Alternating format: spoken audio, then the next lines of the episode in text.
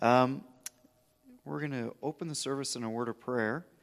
Um, and uh, I'm going to ask Brother Chris Clayville if he could come. If you want to play um, Bring All Your Needs to the Altar, if you know that one.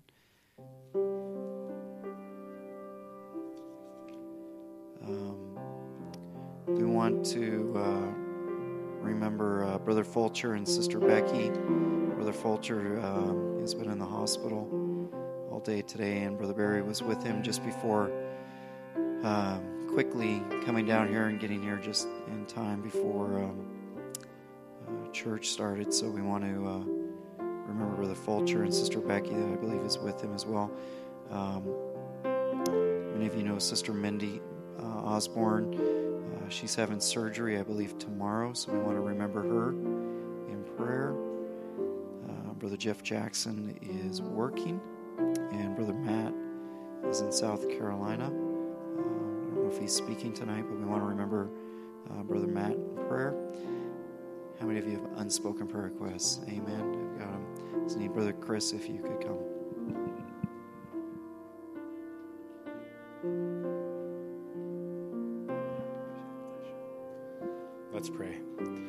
Heavenly Father, we are certainly thankful for your mercy in our lives, Lord, and we want to take a moment as we start the service, Lord, just to bring our lives before you and lay them before your altar. Lord, if there's anything in our lives that would be a hindrance to us receiving your word tonight, Lord, we just claim your blood over it. Lord, we bring the needs that have been brought before the people, both those that have been spoken, those that are unspoken, Father. Ask that you would have your perfect way in, in each of those. Lord, be with Brother Barry as he brings forth the word. Lord, speak to our hearts. Our, our earnest desire tonight is that we would see a little bit more of you, Lord, that we would learn more about you, and in, and learning more about you, we would know more, and in knowing you more, we would love you more, Father. Lord, come and be the honored one here tonight. We thank you in Jesus Christ's name. Amen. We're going to sing one more song um, before uh, we're seated.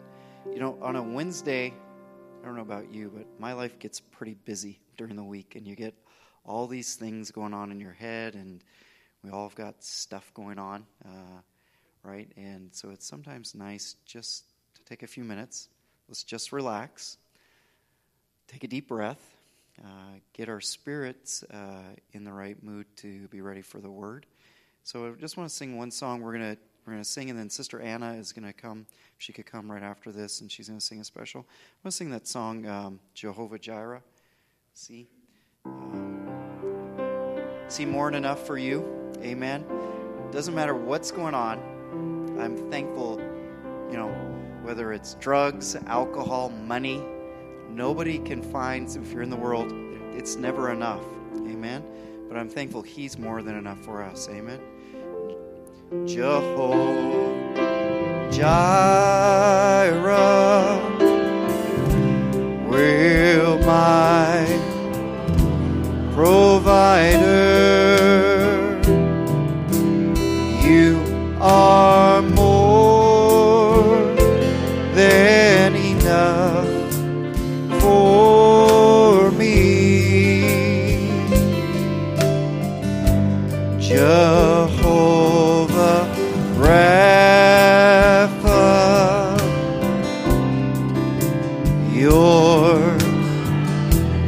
Healer, and by your stripes I have been oh set free. Jehovah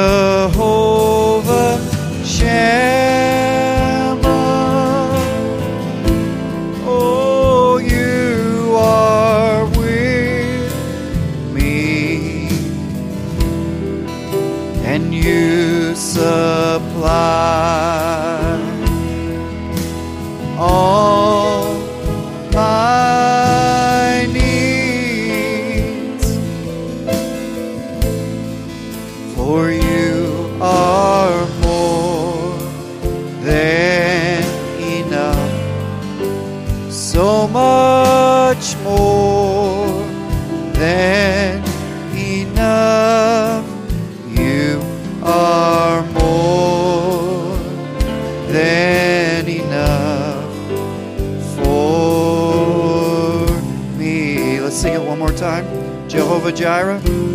Jehovah Jireh,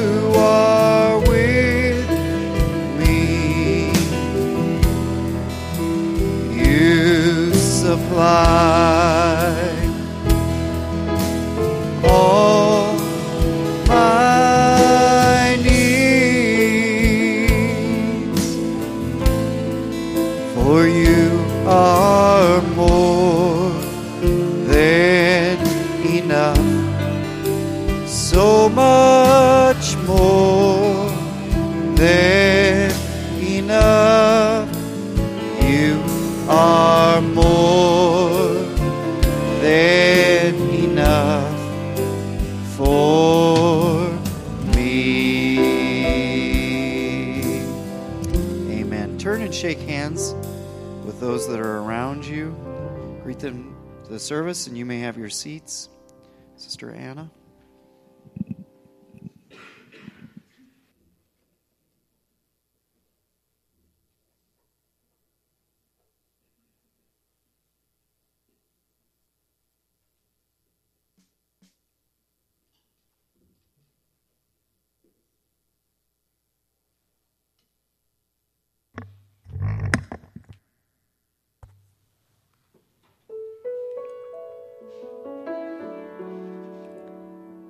song is not really prepared, but it's really been on my heart for the last couple weeks, and I hope it'll be a blessing. Just sing it with me if you can.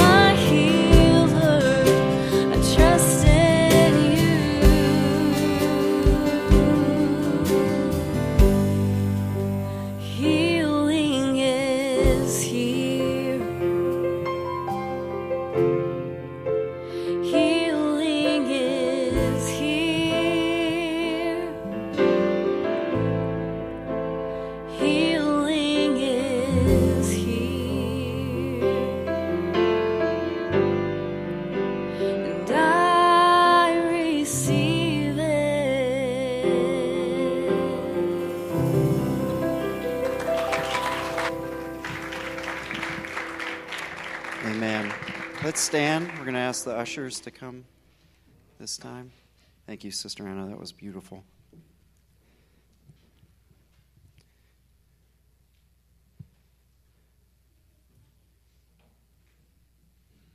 Brother Johnny, can you ask the blessing on the offering?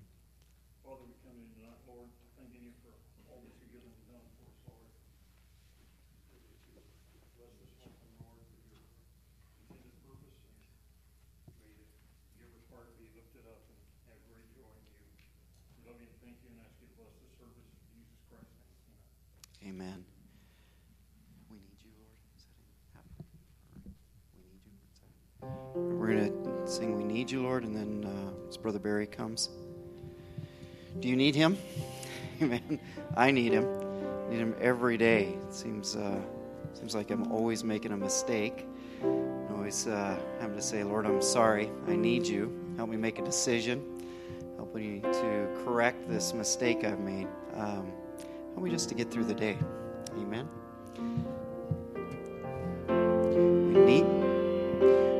Need you, Lord.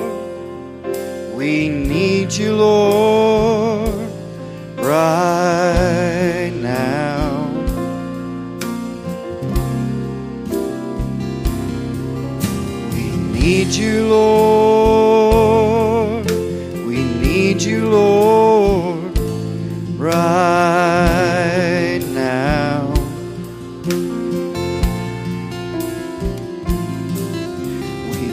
lift our hands and bow our knees and worship at your throne. Cause we need you, Lord. We need you, Lord, right now. Let's make it personal. I need you. I need you, Lord. Lord, right now. I need you, Lord. I Need you, Lord.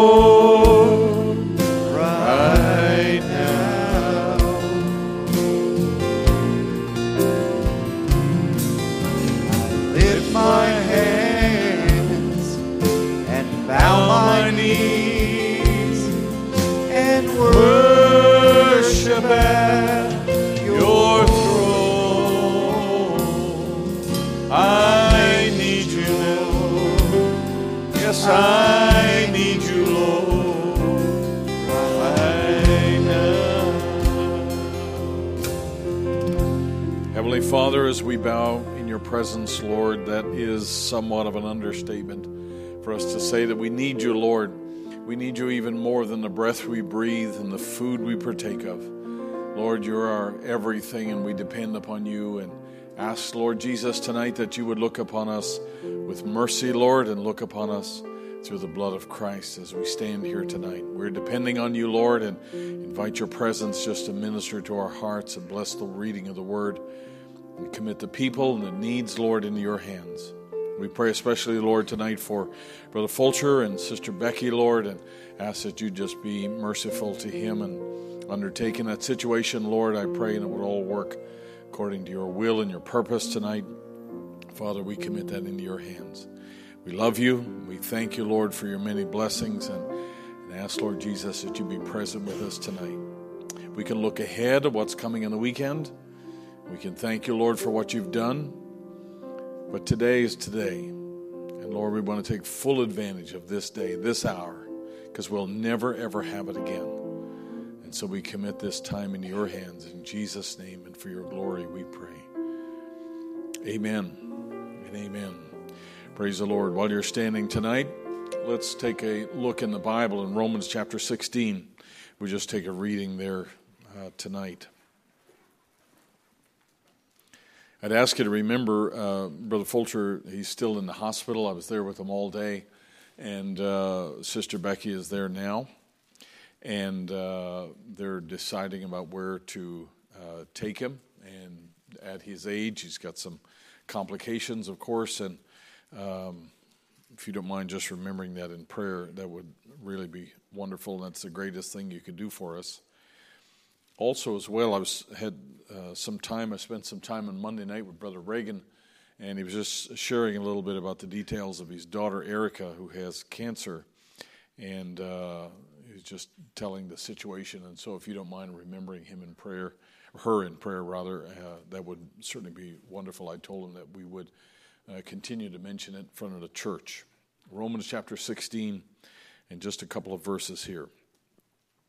Now, to him that is a power to establish you according to my gospel and the preaching of Jesus Christ, according to the revelation of the mystery which was kept secret since the world began, but is now made manifest, and by the scriptures of the prophets, according to the commandment of the everlasting God, made known to all nations for the obedience of faith.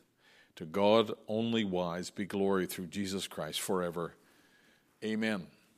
And all God's people said, Amen. You may be seated tonight. Just want to remind you on our weekend here uh, coming up, we have uh, two services, and we all know when those two services are, correct? Right? And we have a picnic on Monday.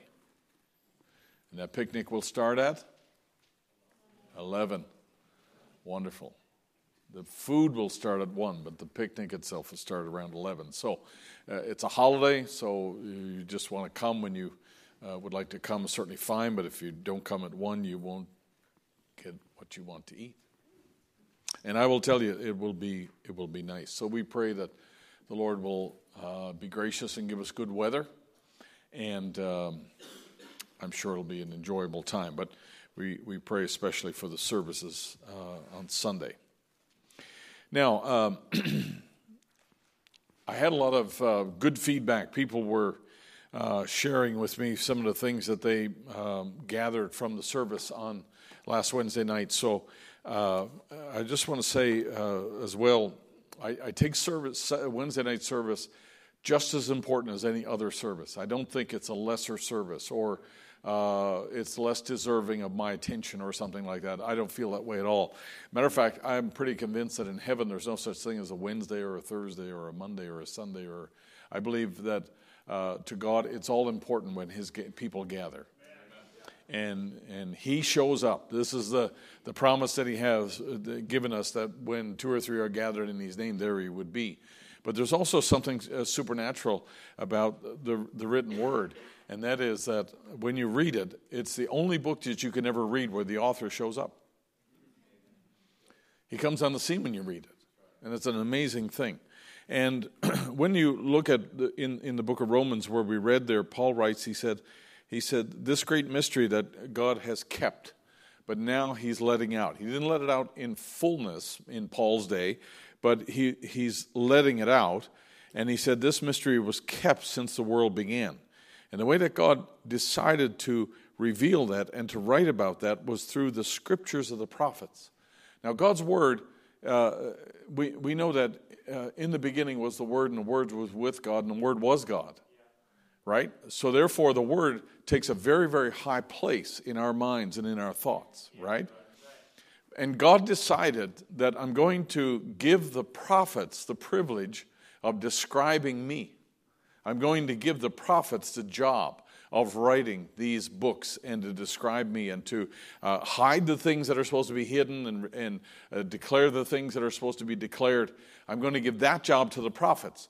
So, therefore, these prophets, these ones that have uh, been used of God to read the scripture, they're also very important people in the eyes of God right? And in the mind of God. They're very important people. And so, therefore, what they say is not just a, an opinion or a thought about something, it is actually the disclosure of Almighty God. It is God saying, I want you to say this because this speaks about me. And I want you to say this because it shows me. And I want you to say this because this describes me. And, and that's, that's not something that's trivial at all. And when we talked about the school of the prophets and the, uh, you know, the, uh, this, this group that followed Elijah, for instance, or the group that followed Samuel uh, back in the day, those different schools of prophets there. uh, they should not, and you should not assume that those uh, men in those schools of the prophets were on the same level as a prophet that uh, Paul is writing about here in Romans 16. They're not the same. Is that all right? They're not the same. And these men that are born, born, prophets, like we were talking about Moses and Elijah and Paul and, and, and, Brother Branham and so forth, these men are ordained from the womb. They're, they're ordained to be prophets, and they come to, into the world to do a very special job. And they do a very special presentation of the actual thoughts and attributes in the mind of God. And, and they're not on the same level as people that are ordained as preachers.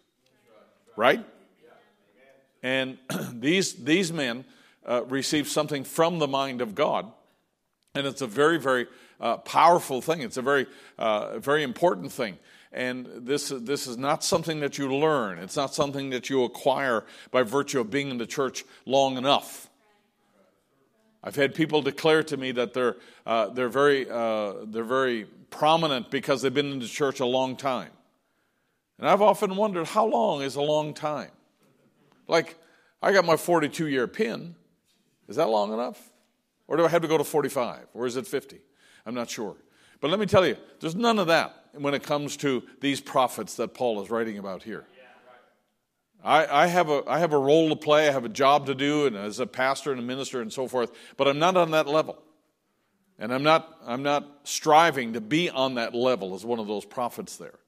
And God set this up. God did it this way, not me. And, and that's, uh, that's his choosing. And so, therefore, uh, at, at the end of this little preamble, and I'm not going to preamble for a long time tonight, but at the end of this little statement, I'd just like to say that uh, the words then of a prophet like this, these prophets we're talking about, at, at the end of the day, the words of these prophets are not to be trifled over, neither are they to be debated. Because you have to believe whether this is a true prophet of God or not, these prophets of Malachi 4. And if they are, then uh, if you really believe that that's a prophet, the debate ends right there. Because if you believe that's a prophet, there is no more debate right? It's, it's not like we're going to debate what Brother Branham said. If you believe Brother Branham was that prophet, then the debate ends there. Right? You, you, can't, you can't take that any farther. It's, he's either a prophet or he wasn't. And I believe that he was. And I appreciate you being here tonight, lending your support to the same statement. Now, in Thirsting for Life, Brother Branham, and, and this is a repeat, he said, I just love reading the Word. You know, he said the Holy Spirit feeds on the Word. And Jesus said, It is written that man shall not live by bread alone, but by every word that proceeds out of the mouth of God. And, and if you just take it each day, not just as a routine, but just make your heart crave for it, to just sit down each day and read so much out of the Bible, you'd be surprised what it'll do for your spiritual growth. It certainly will.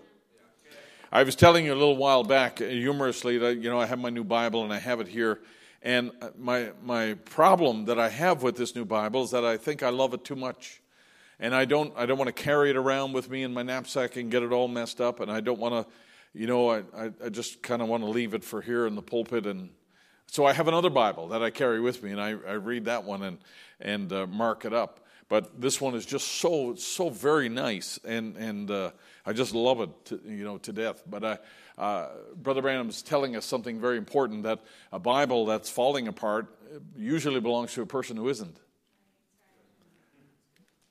All right, so let's talk a little bit about this idea of scripturally dividing between the ministries of John the Baptist and William Branham so that we can be clear. And we can be clear in giving an answer to somebody uh, when they would ask us about the scripture uh, in, in the chapter of Malachi 4.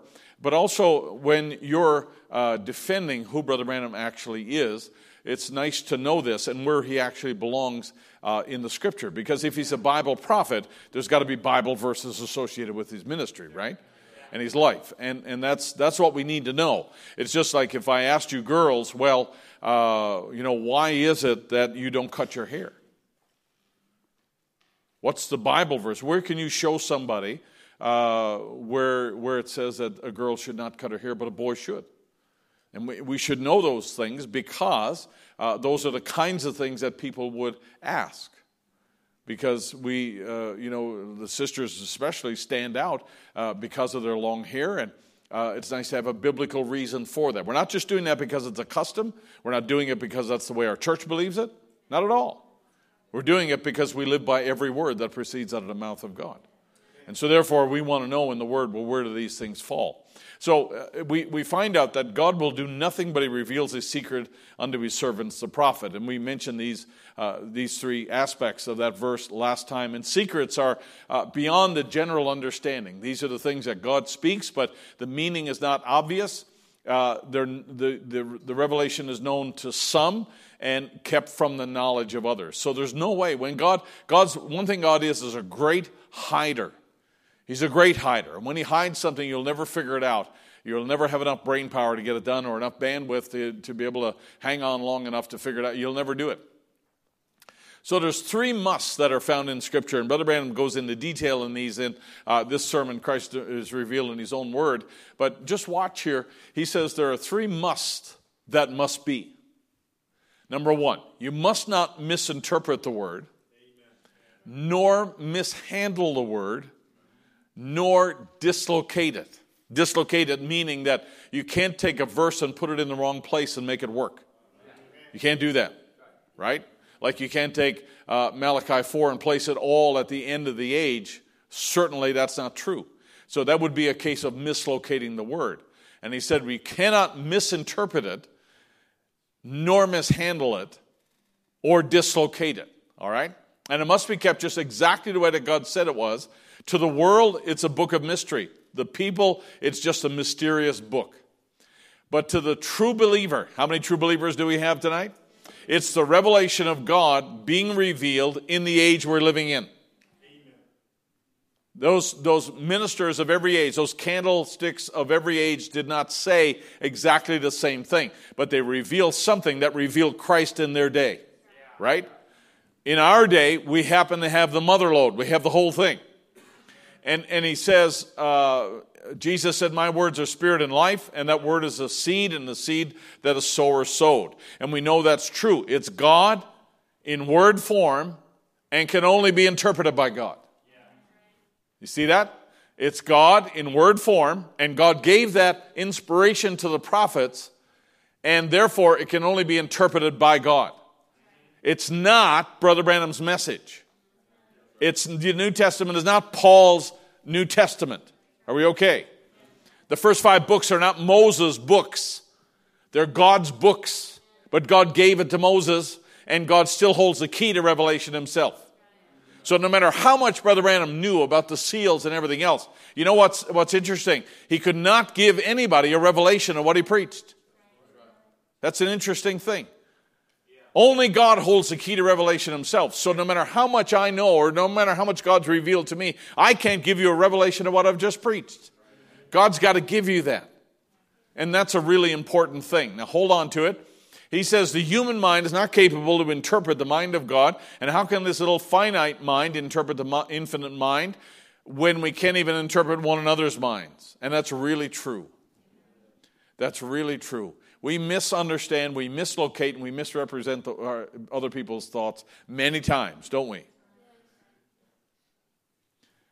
I got to tell you this. I was Joe and these two guys in the front row were away one Sunday.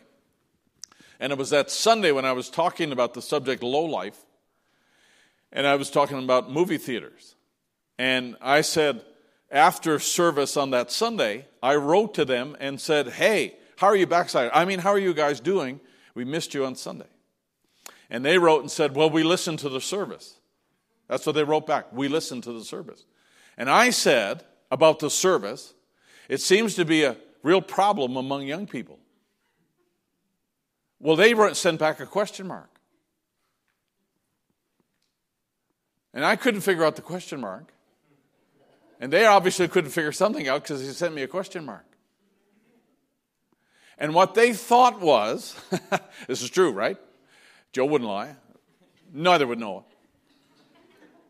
They thought that I meant young people staying home and listening to services online is a real problem among young people.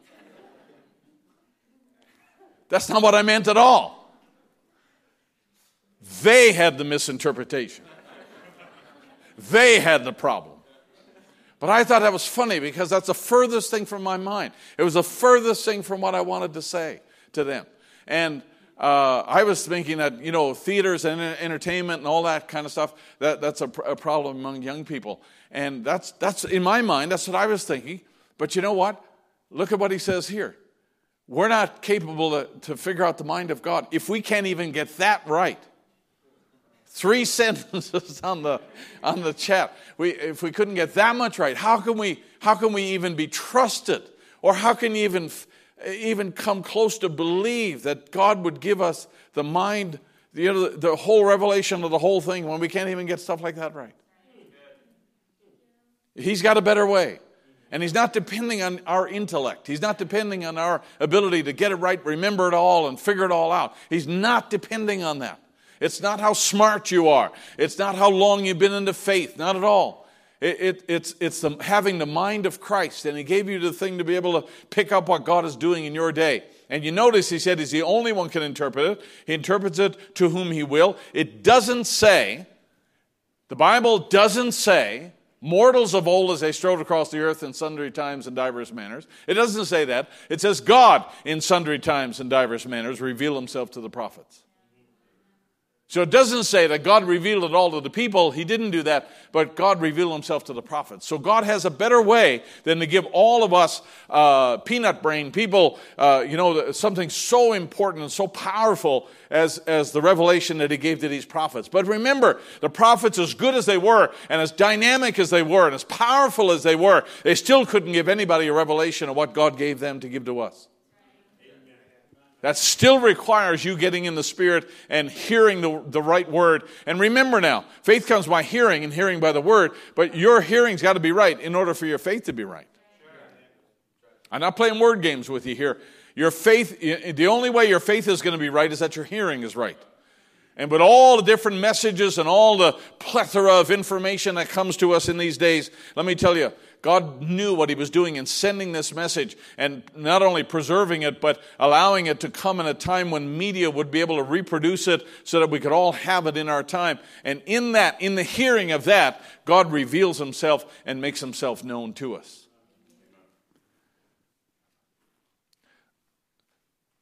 This is a bonus here. Look, just take your Bible for a minute and go to Matthew chapter 8. Just, just to illustrate the point here. Matthew chapter 8. You'll, you'll know this story. And when Jesus was entered into Capernaum, Matthew 8 and 5, there came unto him a centurion, beseeching him, and saying, Lord, my servant lieth at home, sick of the palsy, grievously tormented. And Jesus said unto him, I will come and heal him. Familiar story. Matthew 5, verse 8. Sorry, Matthew 8, verse 5. The centurion answered. Now, this is what's interesting because if we stop right there, that'd be okay, right? That'd be a good story. It'd be, it'd be typical of the, the actions of Jesus. But watch now. The centurion answered and said, Lord, I'm not worthy that thou shouldst come under my roof, but speak the word only, my servant shall be healed. For I am a man under authority, having soldiers under me. And I say to this man, Go, and he goeth, and to another, Come, and he cometh, and to, to my servant, Do this, and he doeth it. And Jesus heard it, and he marveled, and he said unto them that followed him, in other words, he turns to the crowd and he says, Verily I say unto you, I've not found so great faith. No, not in Israel. Why is that great faith? And how did Jesus know so thoroughly that this man had great faith? You say, well, Jesus knew that, uh, you know, knew men's hearts and so forth. Yes, that's true. But he says, I've, I've not found so great faith. He doesn't say, I've not found such a great man. He says, I've not found such great faith. Why is he saying that? Or how can he say that? I guess would be the, the, the question here. And I'd like to say this that I believe that when you have the right faith, when you're hearing the right thing, and you have the right faith, it changes your understanding of things to match the kingdom of God. Think about this. Jesus could tell this man's got a revelation by the, under, by the wisdom and the understanding by which he answers Jesus. You didn't get that in a book. You didn't get that in a seminary. You didn't get that by, uh, you know, tuning in on, on some radio broadcast here. You got that from my Father which is in heaven, because that's exactly how it works in the kingdom. So he not only has a, Jesus knows, he's not only got a revelation of, of who Jesus is, because he would never have asked him to come and deal with the servant, right? So he's got faith enough to do that. But when he's, when he's in this situation here, he knows, he knows enough to know Jesus doesn't need to be physically present in my house to command that demon to go out of my servant here, but he can just speak the word because the power is in the spoken word. Hey, where did he hear that sermon? Where did that centurion, as a Gentile, where did he figure that out? He never got that from the seminaries of his day. He never got that from the radio broadcasts of his day. They were all preaching against Jesus in that time. He got it from him. And his understanding spoke of his faith. He's got an understanding of a reality that's different or above or greater than the normal understanding of people. I hope you catch what I'm saying to you tonight and, and, and understand that, hey, we're only a handful of people in a simple building here tonight, but the understanding you have is far superior to the rest of the world because of the faith you have. Since you're in Matthew, go a little bit further. This is all a bonus. Let's go to Matthew 16. You know these verses. I just want you to see them in your Bible there. Matthew 16, verse 13. And when Jesus came into the coast of Caesarea Philippi, he asked his disciples, saying, Who do men say that I, the Son of Man, am? And they said, Some say thou art John the Baptist, some Elias, some Jeremiah, and one of the prophets. And he said unto them, But whom do you say that I am? And Simon Peter answered and said, Thou art the Christ, the Son of the living God. And Jesus said, Well, well, well, you're getting you're getting your understanding the same way I'm getting my understanding. I said, Jesus says to Peter, You're getting your understanding from the same source I'm getting my understanding from the Father. Peter didn't learn this, right? He didn't go to school to learn this. He didn't, uh, he, he didn't uh, you know, sit down and, and, and have a conversation about this. This is not something you can, you can talk about enough and come up with the right answer here. Peter's got to, and, and Jesus acknowledges this. He said, My Father which is in heaven revealed that to you. And that's exactly how Jesus operated. He operated by everything the Father said. Isn't that right? So, in other words, this is the, if you like, it's a preview of how the Holy Spirit's going to deal with people by giving them that revelation. And let me tell you, even though Peter never had the full baptism of the Holy Spirit, because, uh, you know, later in the chapter, in the next chapter there, he starts to mess up and even denies Jesus later on. But let me tell you something.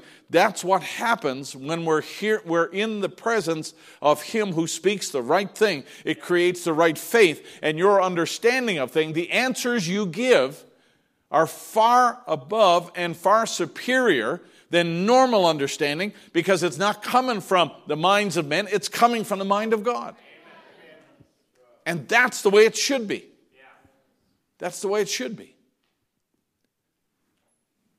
So, when you think about, and, and this is just, I'm just leading to something here, but when you think about, here's Brother Branham, and and he's in Why Cry? Speak, and his whole sermon is about it, it, the story is based on Moses there when they're backed up against the sea and the mountains on either side, and Pharaoh's army is coming against them there. And Moses cries out to God and said, Lord, you know, what, what are we going to do here? And he says, Hey, why cry unto me? Speak and go forward. You're already under a commission. You have a revelation of who you are. You have a, revelation that this is the fulfillment of Abraham's promise that I made to him years ago, and you're on your way. This is, uh, this is a, move of God. You're right in the middle of it here. Don't, don't stop now, but speak and go forward. And Brother Branham's going through the same thing in the form of a complex where he's just, you know, he just wants God to tell him everything that he's supposed to do. And he says, no. He says, speak and go forward. There's no retreat. There's no staying on the same ground. Let's move with the Spirit, or the Spirit will move on to somebody else and leave you standing. You follow it. Do all that's in your heart, for God is with you. That's what God tells Brother Branham. He says, move on and do all that's in your heart, for God is with you.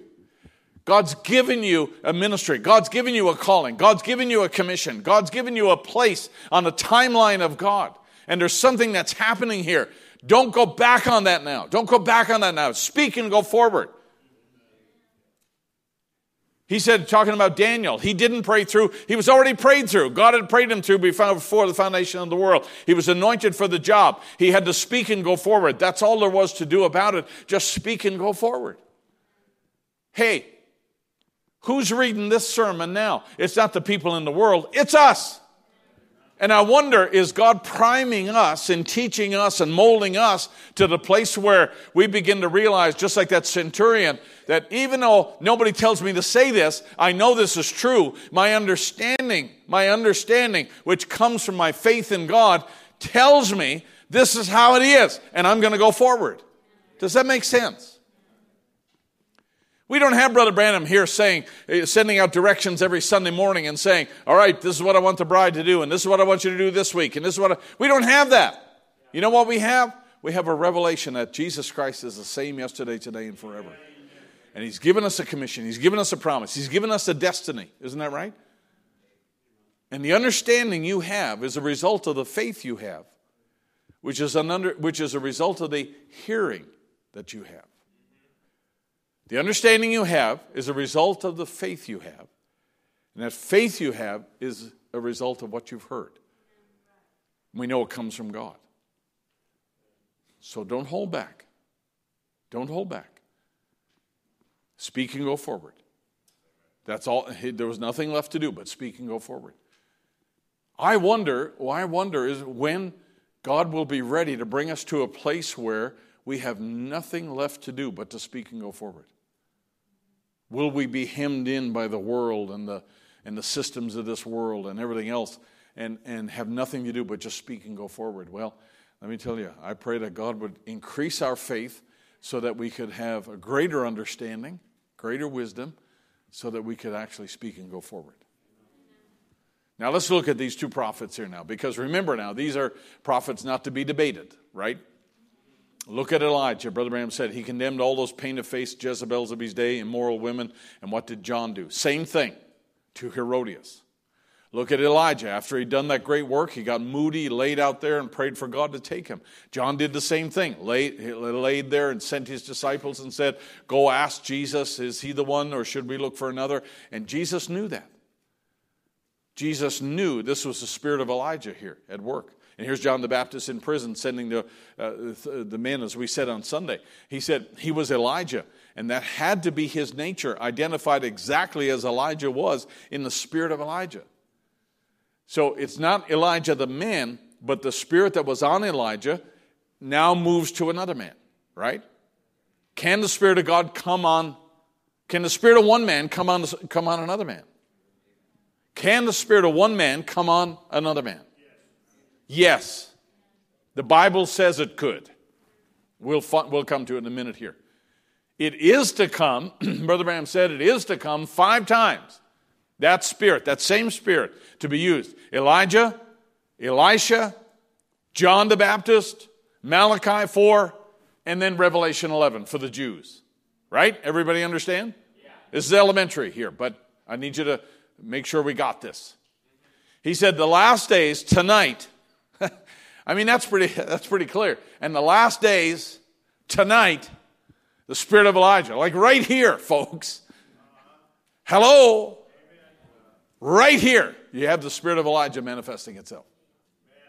Sister Doris, I don't know if you knew that when you were sitting there as a young girl in the tabernacle, but Brother Branham's saying this so clearly. He said, God uses him five times, and the last days, tonight, which we're there, the spirit of Elijah. You're seeing it tonight. Today, I want you to look at our modern Ahab prophets today, letting their Jezebels cut their hair, paint their face, wear shorts, smoke cigarettes, and, every, and say it's okay. And our Ahab prophets of today. So we have Ahab prophets and we have real prophets, same day, going with their schools, sure, leading them around by man made creeds and denomination. And what is it? A bunch of Ahab prophets. You don't want to be led by an Ahab prophet, right? We need another mind. You don't need to, be, need, need to be led by some guy who's looking for money. You don't need to be led by some guy who's looking for a kingdom or a popularity or something else. You don't need to be led by a guy who's trying to be your best friend all the time. It's not my job. I've looked, it's not in my job description. I'm here to tell you the whole counsel of God. And the Bible says for me to feed the flock, the whole flock. And that means not catering to one family or this family or something else, you know. It's feed the flock. Give them the whole counsel of God. That's what I'm supposed to do. And we need another Micah to rise on the scene, or in the time of Ahab, another Elijah to come on the scene. So God longs for the type of character that Elijah was and would stand there and say, This actually uh, is the truth no matter what it's going to cost me, and fearless about it. So the claim is that both are anointed with the spirit of Elijah. And here's the prophecy of Malachi 4 I'll send you Elijah, the prophet, before the coming of the great and dreadful day of the Lord. So this is the promise of two prophets coming. We know this is two prophets. We'll look at that in a second here. and we have a great day and we have a dreadful day. And the dreadful day of the Lord refers to the day of judgment, or the, what the Bible says is the day of the Lord. The day of the Lord is not a good thing in, in Scripture. The day of the Lord is the, is the season of judgment that comes. And I could show you, and I've got some scriptures here for you. You can look them up on your own. but the day when Jesus came as a Savior to, to bleed and die in, in repayment for your sins, that was the first coming of Christ, the first advent of Christ. And that first coming needed a forerunner, just like the second coming needs a forerunner as well. and their jobs are specified. Number one, he'll turn the hearts of the fathers to the children. we know that was John the Baptist. And then, secondly, the heart of the children to their fathers, that's Malachi 4, lest I come and smite the earth with a curse. So, those are the two things that are done by two prophets that both come with the spirit of Elijah on them. And we look at John the Baptist. His job was to prepare the way of the Lord. And as I mentioned uh, uh, last week in Matthew chapter 3, we find the same thing again. In these days, John the Baptist preaching in the wilderness of Judea, saying, Repent, for the kingdom of God is at hand. And the voice of one crying in the wilderness, Prepare you the way of the Lord. So John identifies himself through the scripture. And remember, the, the meaning of the word prepare is figuratively, uh, like we've well, like I read, and is on the bottom of the screen there. It is the custom of sending servants ahead of the kings on their journeys to level the road, take off the trees that fall, fill in the, the big potholes and remove the stones and so forth. They're bringing up the low places and they're bringing down the high places, and they're trying to make this as smooth as possible for the king who's coming. And their job was to be a herald, one that announced that the king is coming and made preparations for the king's chariot to come. So that's all they were there. And I will tell you this that the one who was to prepare the way was not the Lord, it was, it was someone whose job was to prepare. Are we okay?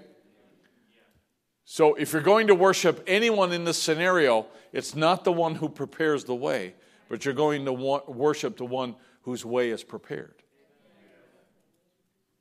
It's a, it's a mistake. It's a grand mistake. It is a real mistake to worship the one who prepared the way. That's why we don't have Brother Branham's picture hanging in this church. Because we don't worship Brother Branham. Neither do we want to even imply that we worship Brother Branham. Because we don't. And we won't. So this is very clear, and this is what this is what's described. So half of the Malachi prophecy is John the Baptist, and Jesus says it in Luke 1 7. Here it is. And he shall go before him John, let me fill in the, the, uh, the pronouns here. And John the Baptist shall go before Jesus in the spirit of Elijah. Right? You say, why is it Elias? Because this is written in Greek. Are we okay? Same, same person here. This is Elijah he's talking about. So John the Baptist shall be, go before Jesus, prepare the way, in the spirit of Elijah to turn the hearts of the fathers to the children. It doesn't say anything about turning the hearts of the children to the fathers, right? It says that his job is to turn the hearts of the fathers to the children. So, how does he do this? How does he do it? He does it in the spirit of Elijah. So that's the biblical answer. When somebody says, Well, how could William Branham have the spirit of Elijah? You can point him to this verse and say, Yes, it's possible for one man to have the spirit of another. That's what happened with John the Baptist, right? Are we okay? Yeah. Elisha had it because God took it off Elijah and gave it to Elisha. John the Baptist had it because God took it from Elisha and gave it to John the Baptist. And that's exactly the same thing that God did for the Gentiles and not only to turn the hearts of the fathers to the children, but the disobedient of the uh, to the and the disobedient to the wisdom of the just. Now that word just there refers to Jesus. The disobedient to the wisdom of the just one. To make ready a people prepared for the Lord. And that's what John the Baptist's role was. So Luke describes it in a very nice way. So, let me jump ahead just for a little bit here. Elijah comes before the great, the spirit of Elijah is used before the great and dreadful day of the Lord. Great first coming, which refers to uh, Jesus coming in Luke chapter 4 when he went into the temple and sat down and the scroll was handed to him and he unrolled the scroll to Isaiah chapter 61. You remember that? And he said, The Spirit of the Lord is upon me, for he has anointed me to preach glad tidings. Right? Remember that? And then he rolled the scroll back up and handed it to the rabbi, and all eyes were upon him. And it says that this day the scriptures were fulfilled. That's what Jesus said to them this day the scriptures fulfilled. I'm telling you, this is exactly what's supposed to happen right in this hour. Jesus said, I'm here to do it. And through his first coming, because the spirit couldn't die, God became flesh, lived on this earth, died to death, rose again and in doing that, reverse the curse that Adam brought in the Garden of Eden. Glory to God. And so, therefore, paid a price for our sin. The dreadful day is the day of the Lord, or the time of judgment upon earth, and those who have rejected the grace offered in his great plan of salvation. So, you can say, well, Brother Barry, there was great things also going to happen in this last day. Absolutely. Because I believe that what God's doing here is great. I said, I believe that what God's doing here is great. I believe that what God's doing here is great. I hope you can feel the same way. I get up in the morning, hey, I'm glad to be alive. I'm glad to be in this age. I'm glad to be saved. I'm glad to know it. Glad to have the understanding that I have because I know it didn't come from my uh, university background and my former life. It didn't come from that. What I know, I know by the grace of God. And you know what? It's a day that shall be neither light nor day, but in the evening time there shall be light. Glory to God. I'm thankful for living in a day of complete gross darkness, but there's light in the middle of it, and God places His bride right in the middle of it, and we can walk down the pathway. Hey, that's great. And you say, well, there's dreadful things about the days of Jesus. Absolutely was. Sure was because they tempted him and they, uh, you know, they, they taunted him and questioned him and, and harassed him uh, all the time that he was there and then led him away, cut John the Baptist's head off and, you know, led Jesus away uh, and, and uh, you know, whipped him until, uh, you know, his insides are actually coming out and all the other horrible things that took place. There's a great and a dreadful aspect of either day and that's not a problem. But what, what uh, I mean, in our English language, that's not a problem. But the great is a reference to his first coming and what he did according to Luke chapter 4, because he was there to save men from their sins. The dreadful day of the Lord, though, comes at the end of time for the Gentiles, and there's no more, there is no more salvation after the bride is lifted off the earth. I said there's no more salvation after the bride is lifted off the earth.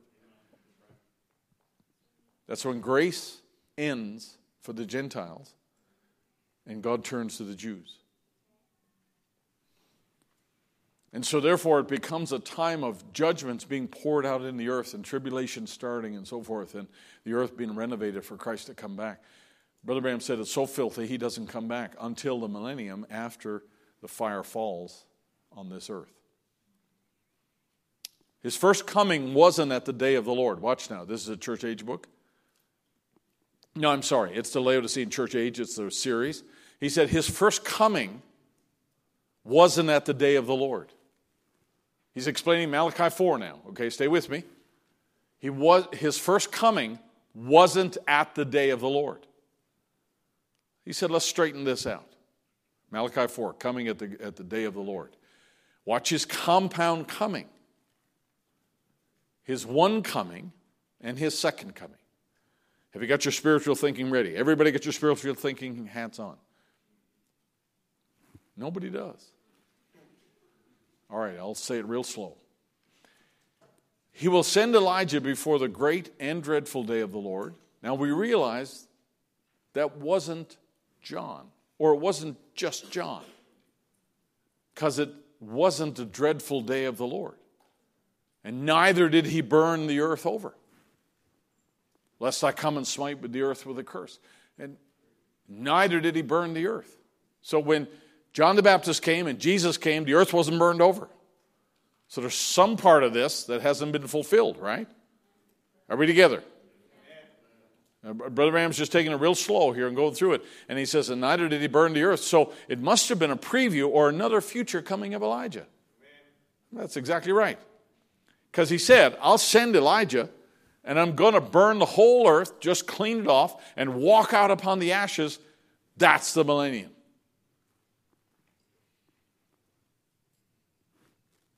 Because he said, I'll send Elijah and I'm going to burn the whole earth and clean it off, and you'll walk out upon the ashes. That's the millennium. you are too busy today on Wednesday. That's the problem. Let me say it again. Because he said, I'll send Elijah and I'm going to burn the earth, clean it off, and you'll walk out upon the ashes. That's the millennium. Everybody believe that?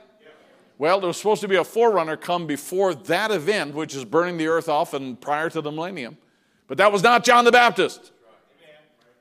That, my friend, I believe, was William Branham, who fulfilled Malachi 4, the second part, right? When John came, there was no burning of the earth. There was no millennium after John came, right? Church went into dark ages, but there was no millennium.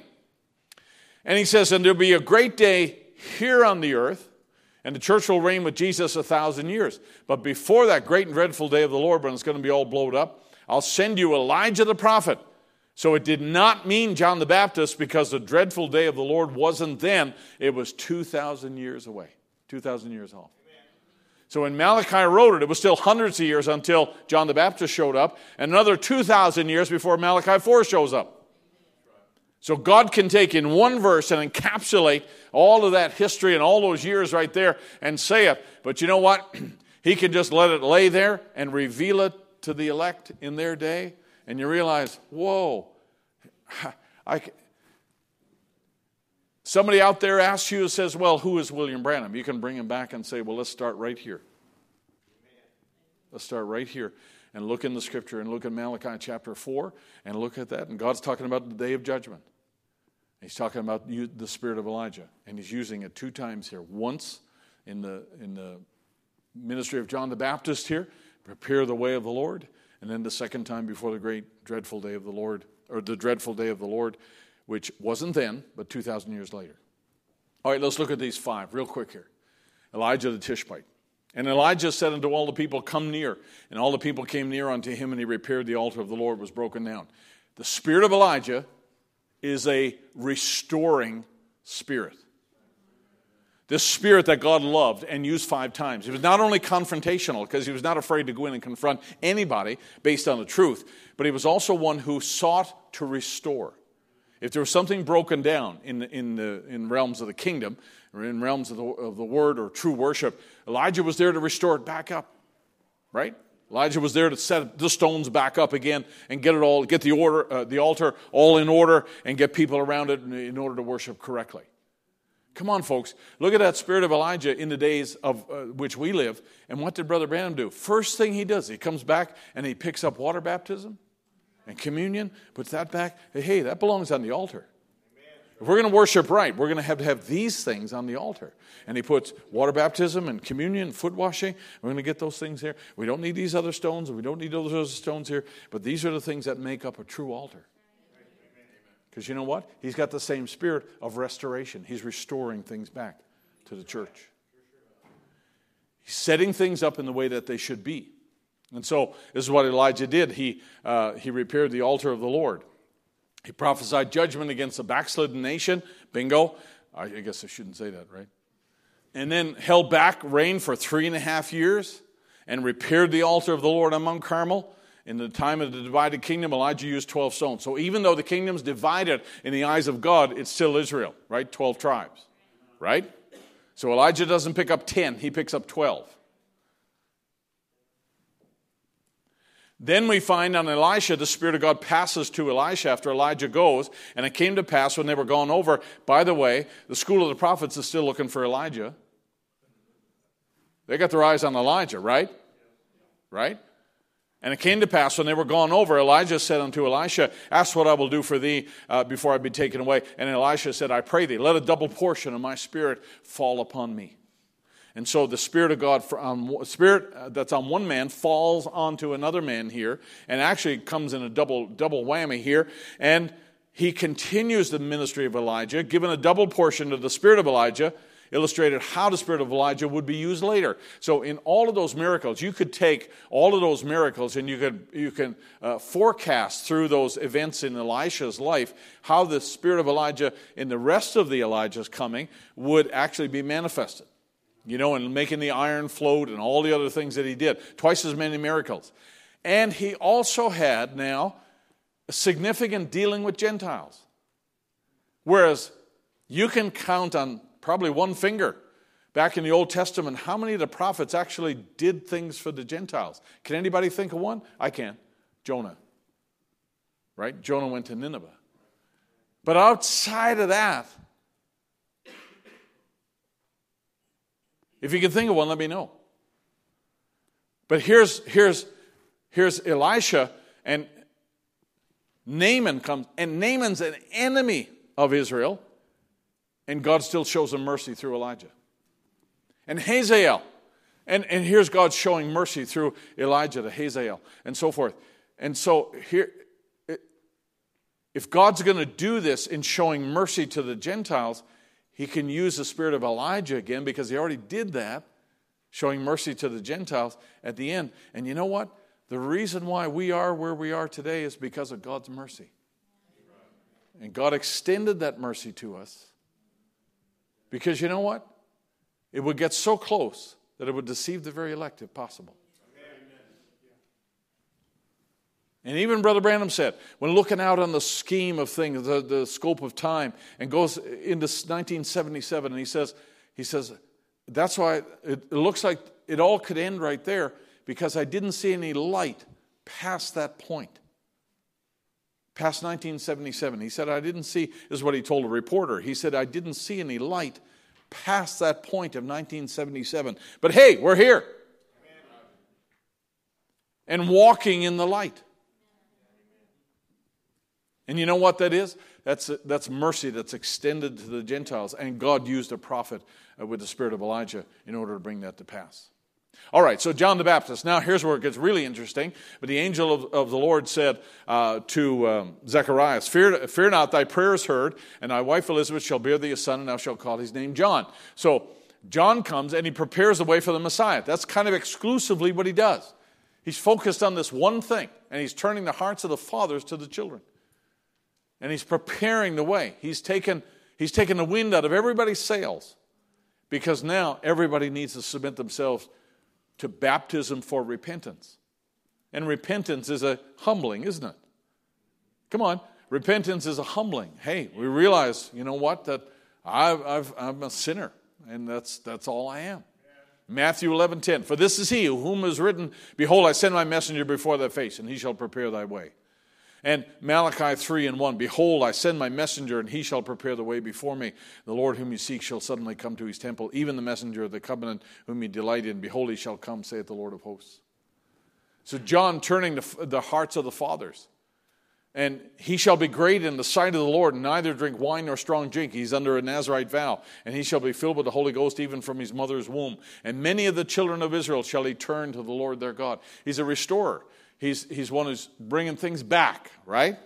And he's not only is he, is he doing that, but he's bringing people back to a place of repentance here and, and recognizing their need of a Savior and the fact that the law did nothing but put him into jail, right?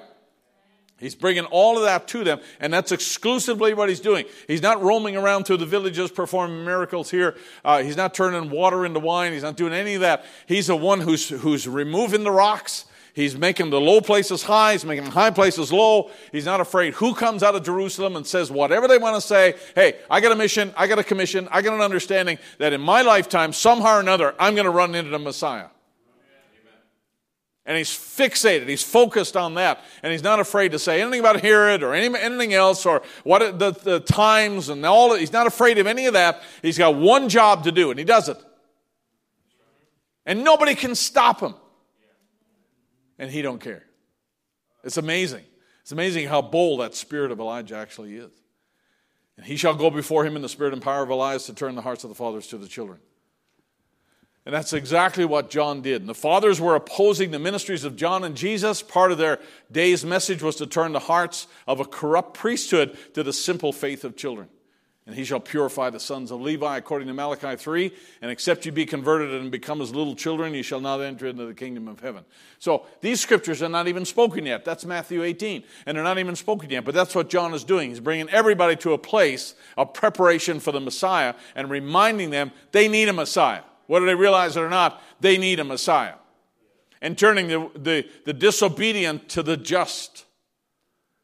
Acts chapter 7, when Stephen was being uh, stoned before the council, ye stiff necked and uncircumcised in heart and ears, ye do always resist the Holy Ghost as your fathers did, so do ye.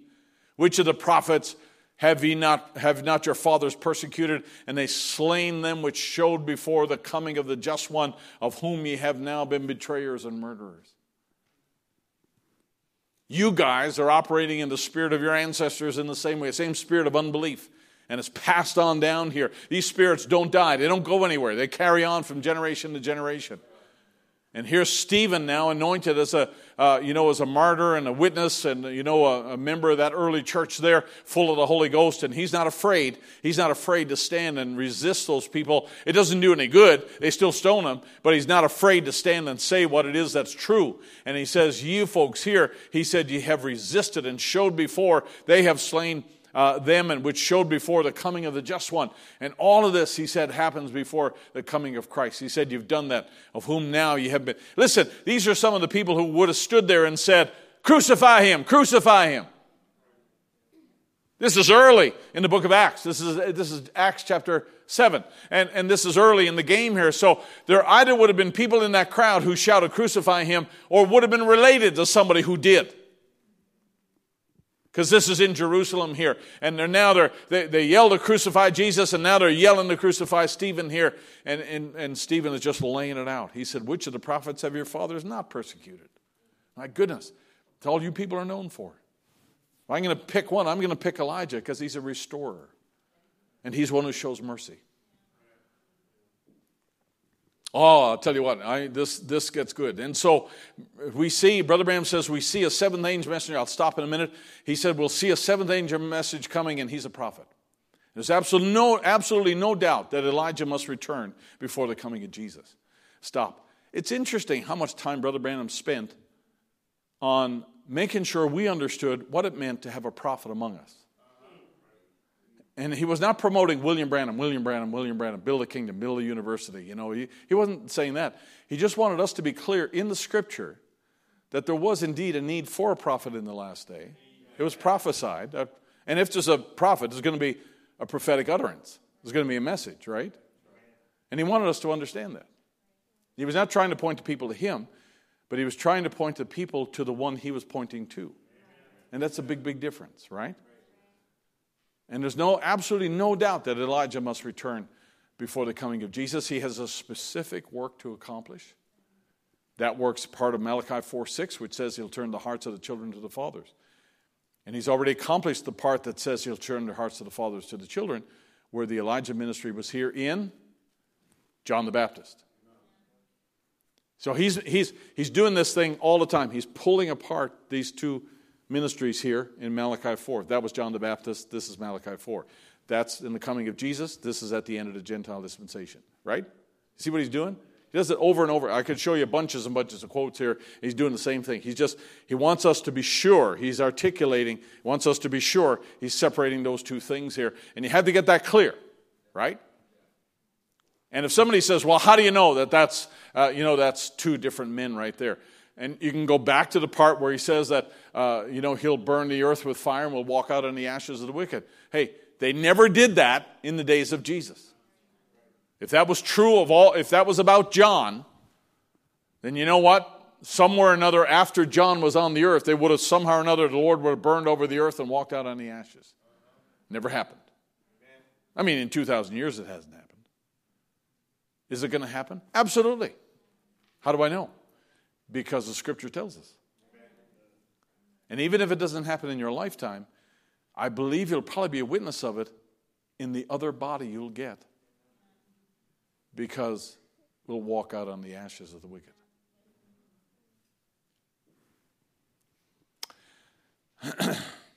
Flip on down here, Luke 1 7. But it does not say that the hearts of the children were turned to the fathers. That is yet to take place. The hearts of the last day children will be turned back to the Pentecostal fathers. Now, this prophet, upon whom the spirit of Elijah falls, will prepare the children to welcome back Jesus Christ. So here's the statement that we're making Malachi for both Jews and Gentiles, Elijah to the Gentiles. That's exactly what we're saying. Martin Luther said, I know of nothing more to expect concerning the coming of Elijah, unless it might be that his spirit will be manifest again in the power of the Word of God, as now seems probable. For I have no longer any doubt that the Pope, what with the Turks, is Antichrist, whatever you may believe. You wonder why he had to escape to a castle and spent his time translating the, the, the Bible uh, into German. Is because he making statements like this. Nobody made statements like this and lived to tell about it. Nobody did.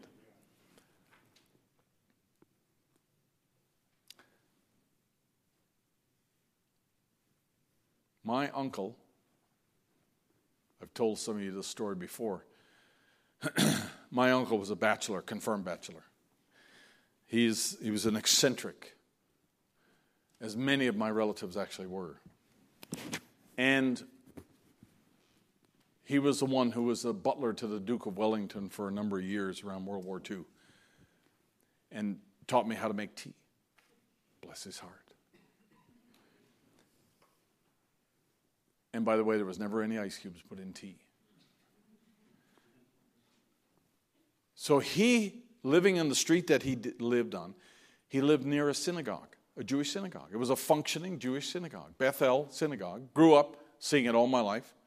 Went rode past it on our bikes. I mean, it was just a common thing to see the synagogue. The rabbi who was there got to know my uncle Jim because he used to walk to mass. My uncle used to walk to mass, and he'd go right by the synagogue. And the rabbi got to, hey, how are you doing? You know, neighbors. And and got to talking with him and so forth. And he said, finally, one day, he says to my Uncle Jim, he says, Hey, uh, the guy who used to help us here in the synagogue, he's no longer available. He's no longer around. So we need somebody to turn off the lights on Friday nights and lock up the doors because that's considered work for a Jew on the Sabbath. So we can't do that. We can't turn off the lights on, on Friday nights. They had worship on Friday nights and Saturday morning. And they said, We can't do it, uh, we can't turn off the lights. So going out the door and, and do that. And uh, they said, So we need somebody to come who can, who can do that for us. And more than likely, it would be a Gentile. So would you be willing to do it? He said, Hey, no problem. So for years, my uncle went into synagogue, locked the door, turned the lights off, put the cat out, did everything he needed to do in locking it up at night. And and uh, so one day, I was I happened to be with my uncle, and uh, it was just when we were in the message. You know, on Friday night, I'd never be walking with my uncle, who was 60 years older than me. I'd never be hanging around with my uncle on Friday night. Are you on Friday night? Are you kidding? On Friday night, I wouldn't be with my uncle. So when I came in the message, I had no friends. They all left me. So Friday nights were very free. And one Friday night, I was walking with my uncle, and we went down, and he says, I got to go in the synagogue before we go home. I said, Really? He said, Yeah. Synagogue. Really? Yeah. So we go inside the synagogue, and I'm like, Wow. Was Jesus here? You know, I, I didn't know. I mean, this is, I had never been in a synagogue before. And I was thinking, whoa, whoa. And I'm looking around the synagogue, and there's the scrolls. I'm just in the message, right? I'm still wet behind the ears, and I'm in the message and looking at the scrolls and, you know, the Torah and the robes and everything. I'm excited. And uh, he says, Come on. I said, Give me a sec. I want to look around. And so I looked around the sanctuary, and then they have the, the, the, place for the women. The women have a special place where they worship in the synagogue. And, and then they had a kitchen, and in the kitchen had a big poster. It said the, the things that you're not allowed to do on, on the Sabbath day. And I, I, I love that poster so much, the servile work that you couldn't do. I ordered one from the Hebrew Society. I ordered one, and I still have it, uh, that poster. And I was just, I was just excited. So we turned off the lights, locked the doors, and I said, next Friday night I'll be here. If you ever don't, you can't go, I'll, I'll do it. I'll, anytime at all, I'll do it. But I want to go with you. If you're going to go, I'll go. So finally, one night we go in there, he and I, and the rabbi's there. He's still lingering. So I said, Rabbi, Rabbi. And he looks at me and I said, I, I just, I just got to ask you a question. I said, Do you think it'd be possible that I could bring our church here to come and see the synagogue and visit? And talk with you and just, just share a little about the scriptures. That's all we want to do. And just come and have you uh, share some things and, and, uh, and, and just spend a little bit of time here in the synagogue. And you could show us around and tell us about your worship. And so he said, Well, I guess so. You know, and he, he looks at me funny and uh, like the pharmacist at Walmart. And he's looking at me and he says, Yeah, I guess so. And I said, Next Friday night? And he said, Oh, I guess so. That'd be all right. So next Friday night, no, it wasn't Friday night because it was Sabbath. It was Monday night. We went on a Monday night. And uh, all, I told the church, and I, you know, I mean, there was probably 10 people. but I said, we're all invited and we can all go. And I said, you need to be there at Monday night at 7 o'clock. So we go in there. We're all waiting man, Monday night. So he brings us around. He shows us the different rooms and the, the scrolls. He takes out the scrolls and he shows it to us. You know, well, man, we're excited. I mean, this is, this is, you know, the Bible coming alive here, and we're excited, you know. And so we're in the end of it. I, I said, "Now look, Rabbi, if it's all right, I mentioned to you we could maybe ask some questions, you know, back and forth." And um, you know, just share. He said, "No problem. We got a few more minutes." So he sits down. We sit down, and uh, we're asking him questions. And somebody asked him this question, knowing the answer. Okay, they asked him this question. They said, "It says." In the book of Malachi, the end of the Old Testament, that there would be the spirit of Elijah that would come again. And he would turn the hearts of the children, or the fathers to the children, and the hearts of the children to the fathers.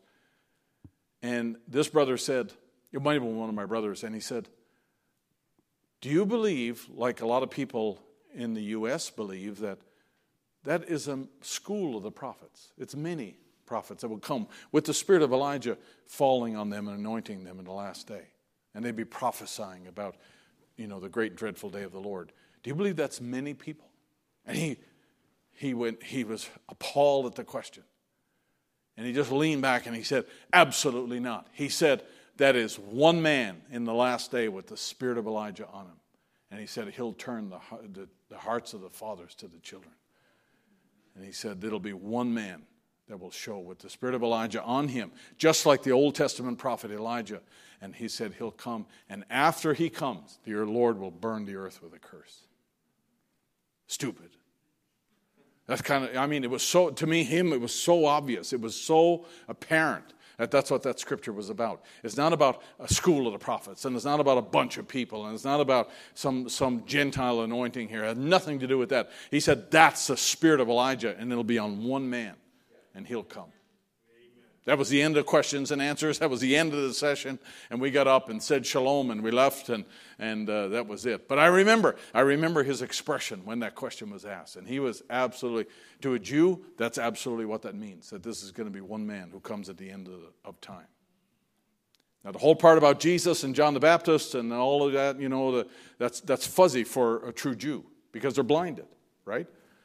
But when it comes to Uh, Malachi 4, the second part, he said, absolutely, that's one man with the spirit of Elijah.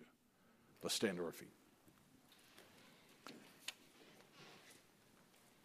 So I trust that will help in, in helping you to divide between the ministries of Brother Branham and John the Baptist there and looking at the 2,000 years that separates them both. and that's, all, that's a, a study that leads out to lots of other things and lots of other uh, good questions that we can talk about and things that we can defend. God is good to us. He's given us an understanding. The understanding speaks of your revelation. We can explain things. Even our young people here can explain things that a lot of people have spent their lives studying. And we can, we can explain it because God's revealed things to us. And the understanding you have doesn't come because you're smarter than somebody else, or it doesn't come from school. It doesn't come from a school of the prophets. It comes because you have the right revelation. And Jesus recognized that in that centurion. He says, Well, you know, where'd you get that? That's I've never seen that before in Israel. This is amazing. That's God dealing with this man and giving him that kind of an understanding, because that's exactly right. And that's exactly how it's done in my father's kingdom. And that's the way it should be. That's exactly the way that it should be. Let's sing. Let's sing. I have a, a maker and He knows my name. Let's sing that. It's in that key.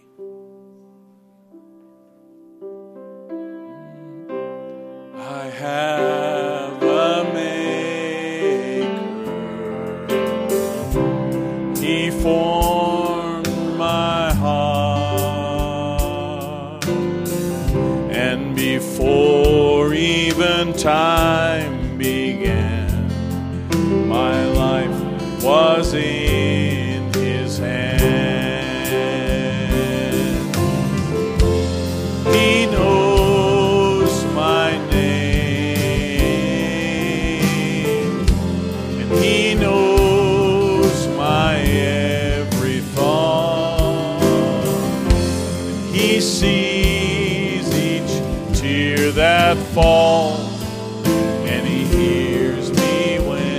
that chorus again now.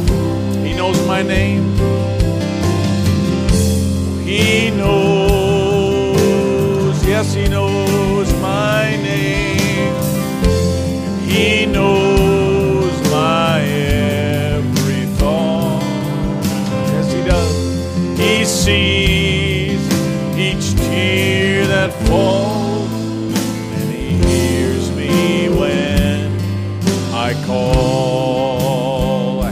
Father. I have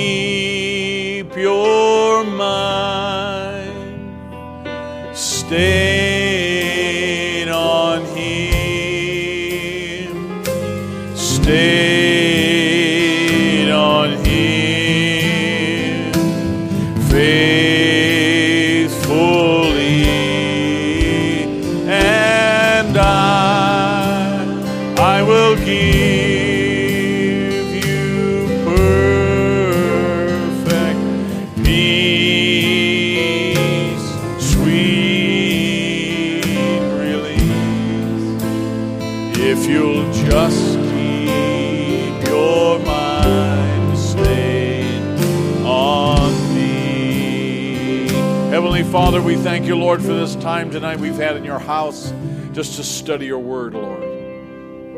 I pray, dear God, that you would minister to the hearts of every one of those that are listening tonight, Lord. Give us understanding, I pray. And Lord, may our understanding be your true expression, Lord, of our, our faith in you. You've done great things in this last day, Lord, and we're so excited to be a part of it. Now, Lord, I pray, speak to us continually that we might obey, that we might do exactly what you'd have us to do. Lord Jesus, we pray now for those who are sick, Lord. We think of Sister Becky and Brother Fulcher in the hospital tonight, Lord, and we ask and pray that you would undertake for him. And Lord, just have your hand upon everything that's done, Lord. We commit it to you. We love you and we thank you. And Father, we can't help but think about the meetings on the weekend. And Lord, these things don't off, they don't happen just by chance, Lord. But I, I believe there's a purpose in all of it. So Lord, prepare our hearts. Go before us, Lord. Take away the stones. Take away the indifference, Lord. Take away anything that would hinder. And Lord, may you just speak to our hearts. We give you this time. We give you, Lord, that whole set of services and ask, Lord, that you would just come and be the preeminent one. We thank you and ask you, Lord, to bless the balance of the week of all the people who are here. In the name of Jesus Christ, we pray. Amen and amen. How many of you will take a few minutes and pray for the services coming up on the weekend? The devil doesn't like that. So you know what? We need to we need to be proactive and pray that God will have his way. Next Wednesday night is our first Sunday of uh, Wednesday of September. Or next Wednesday night is the first Wednesday of September. Joe, we're going to have our young people take our service. Sing this as you go tonight. Keep your mind, keep it stayed on me. Yes, stayed on me.